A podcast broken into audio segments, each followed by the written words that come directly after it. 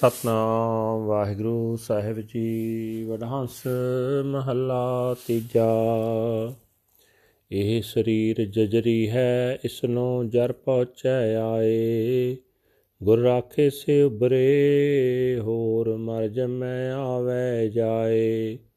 ਇਹ ਸਰੀਰ ਜਜਰੀ ਹੈ ਇਸ ਨੂੰ ਜਰ ਪਹੁੰਚੈ ਆਏ।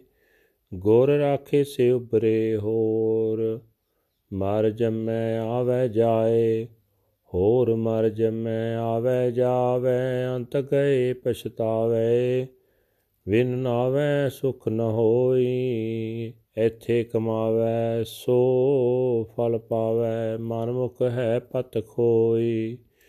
ਜਮ ਪੁਰ ਘੋਰ ਅੰਧਾਰ ਮਹਾ ਗੁਬਾਰ ਨਾ ਤਿੱਥੈ ਭੈਣ ਨਾ ਪਾਈ ਇਹ ਸਰੀਰ ਜਜਰੀ ਹੈ ਇਸ ਨੂੰ ਜਰ ਪਹੁੰਚੈ ਆਈ। ਕਾਇਆ ਕੰਚਨ ਤਾਥੀਐ ਜਾ ਸਤਗੁਰ ਲੈ ਮਿਲਾਏ, ਭ੍ਰਮ ਮਾਇਆ ਵਿੱਚੋਂ ਕਟਿਐ ਸਚੜੇ ਨਾਮ ਸਮਾਏ। ਸਚੈ ਨਾਮ ਸਮਾਏ, ਹਰ ਗੁਣ ਗਾਏ, ਮਿਲ ਪ੍ਰੀਤਮ ਸੁਖ ਪਾਏ। ਸਦਾ ਆਨੰਦ ਰਹਿ, ਦਿਨ ਰਾਤੀ ਵਿੱਚੋਂ ਹਉਮੈ ਜਾਏ। ਜਿਨੀ ਪੁਰਖੀ ਹਰ ਨਾਮ ਚਿਤ ਲਾਇਆ, ਤਿਨ ਕੈ ਹਉ ਲਾਗੋ ਪਾਏ। ਕਾਇਆ ਕੰਚਨ ਤਾਥੀ ਐ ਜਾ ਸਤਗੁਰ ਲੈ ਮਿਲਾਏ। ਸੋ ਸੱਚਾ ਸੱਚ ਸਲਾਹੀਐ, ਜੇ ਸਤਗੁਰ ਦੇ ਵਿਝਾਏ ਬਿਨ ਸਤਗੁਰ ਭਰਮ ਭੁਲਾਣੀਆਂ, ਕਿਆ ਮੋਹ ਦੇਸਨ ਅੱਗੇ ਜਾਏ? ਕਿਆ ਦੇਣ ਮੋਹ ਜਾਏ, ਅਵਗਣ ਪਛਤਾਏ, ਦੁਖੋ ਦੁਖ ਕਮਾਏ? ਨਾਮ ਰਤੀਆਂ ਸੇ ਰੰਗ ਚਲੂਲਾ, ਫਿਰ ਕੈ ਅੰਕ ਸਮਾਏ? ਤਿਸ ਜੀਵੜ ਅਵਰ ਨਾ ਸੋਜਈ, ਕਿਸ ਆਗੇ ਕਹੀਐ ਜਾਏ? ਸੋ ਸੱਚਾ ਸੱਚ ਸਲਾਹੀਐ ਜੇ ਸਤਗੁਰ ਦੇ 부ਝਾਏ ਜਿਨਨੀ ਸਚੜਾ ਸੱਚ ਸਲਾਹਿਆ, ਹਉ ਤਿਨ ਲਾਗੋਂ ਪਾਏ। ਸੇ ਜਨ ਸੱਚੇ ਨਿਰਮਲੇ, ਤਿਨ ਮਿਲਿਆ ਮਾਲ ਸਭ ਜਾਏ।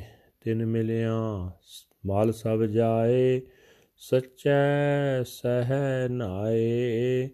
ਸਚੈ ਸਹਿਜ ਸੁਪਾਏ ਨਾਮ ਨਿਰੰਜਨ ਆਗਾਮੇ ਅਗੋਚਰ, ਸਤਗੁਰ ਦੀ ਆ 부ਝਾਏ ਅੰਦਿਨ ਭਗਤ ਕਰੈ ਰੰਗ ਰਾਤੇ, ਨਾਨਕ ਸੱਚ ਸਮਾਏ। ਜਿਨੀ ਸਚਰਾ ਸੱਚ ਤੇ ਆਇਆ, ਹਾਂ ਤਿਨ ਕੋ ਲਾਗੋਂ ਪਾਏ। ਅਣ ਦਿਨ ਭਗਤ ਕਰੈ ਰੰਗ ਰਾਤੇ, ਨਾਨਕ ਸੱਚ ਸਮਾਏ। ਜਿਨੀ ਸਚੜਾ ਸੱਚ ਤੇ ਆਇਆ, ਹਉ ਤਿਨ ਕੈ ਲਾਗੋ ਪਾਏ। ਵਾਹਿਗੁਰੂ ਜੀ ਕਾ ਖਾਲਸਾ, ਵਾਹਿਗੁਰੂ ਜੀ ਕੀ ਫਤਿਹ। ਇਹ ਹਨ ਅੱਜ ਦੇ ਪਵਿੱਤਰ ਹੁਕਮਨਾਮੇ ਜੋ ਸ੍ਰੀ ਦਰਬਾਰ ਸਾਹਿਬ ਅੰਮ੍ਰਿਤਸਰ ਤੋਂ ਆਏ ਹਨ। ਵਡਹੰਸ ਰਾਗ ਦੇ ਵਿੱਚ ਉਚਾਰਨ ਕੀਤੇ ਹੋਏ ਧੰਨ ਗੁਰੂ ਅਮਰਦਾਸ ਜੀ, ਤੀਜੇ ਪਾਤਸ਼ਾਹ ਜੀ ਦੇ ਹੁਕਮਨਾਮੇ ਹਨ।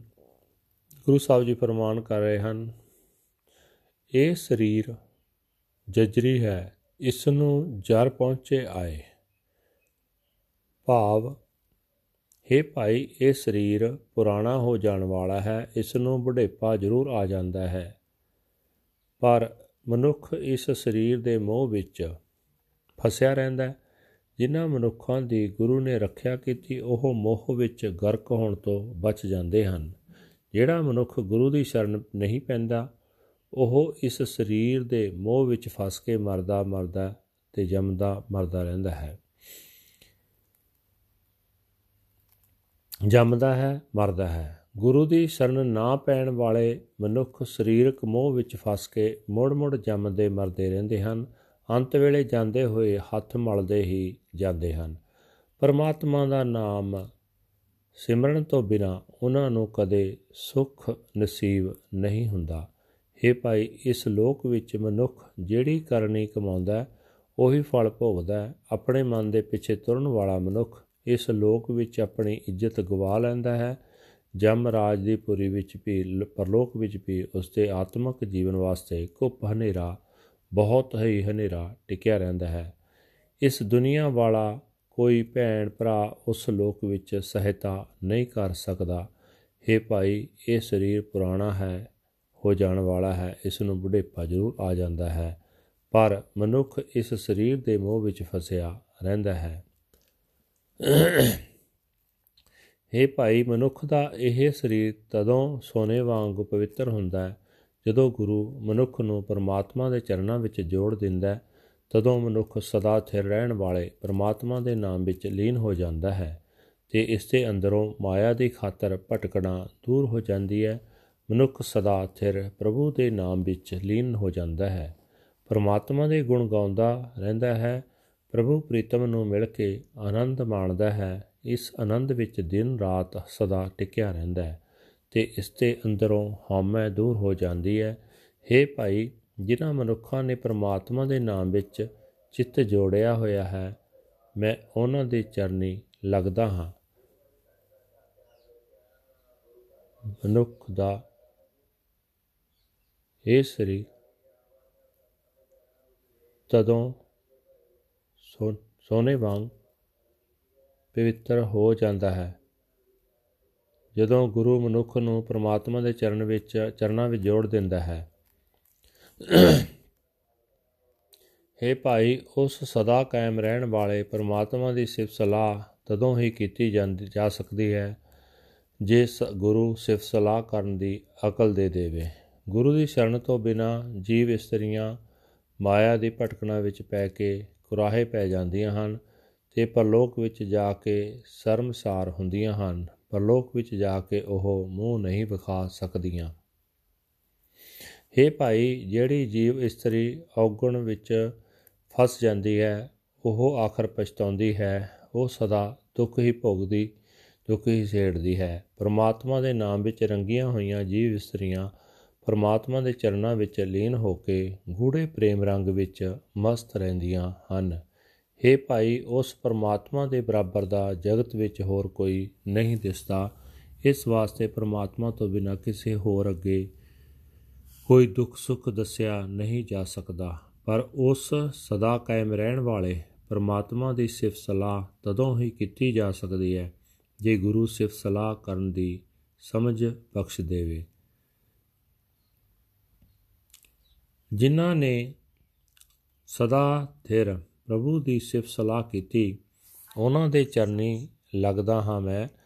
ਉਹ ਮਨੁੱਖ ਅਡੋਲ ਚਿੱਤ ਹੋ ਜਾਂਦੇ ਹਨ, ਪਵਿੱਤਰ ਹੋ ਜਾਂਦੇ ਹਨ।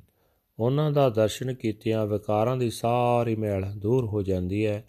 ਉਹਨਾਂ ਦਾ ਦੀਦਾਰ ਕਰਨ ਵਾਲਾ ਵਿਕਾਰਾਂ ਦੀ ਸਾਰੀ ਮੈਲ ਲੈ ਜਾਂਦੀ ਹੈ। ਉਹਨਾਂ ਦਾ ਦੀਦਾਰ ਕਰਨ ਨਾਲ ਵਿਕਾਰਾਂ ਦੀ ਸਾਰੀ ਮੈਲ ਲੈ ਜਾਂਦੀ ਹੈ।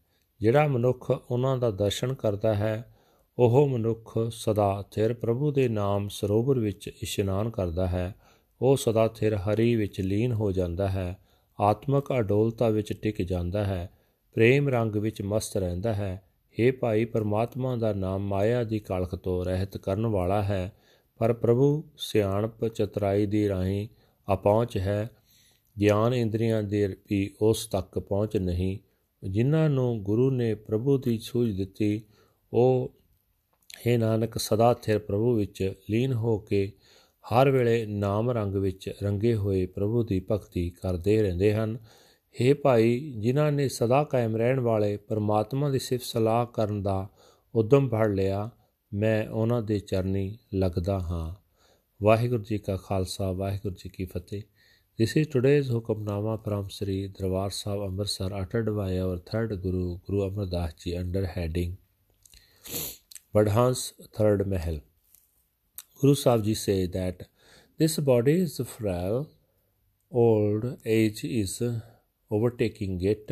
Those who are protected by the Guru are saved, while others die to be reincarnated.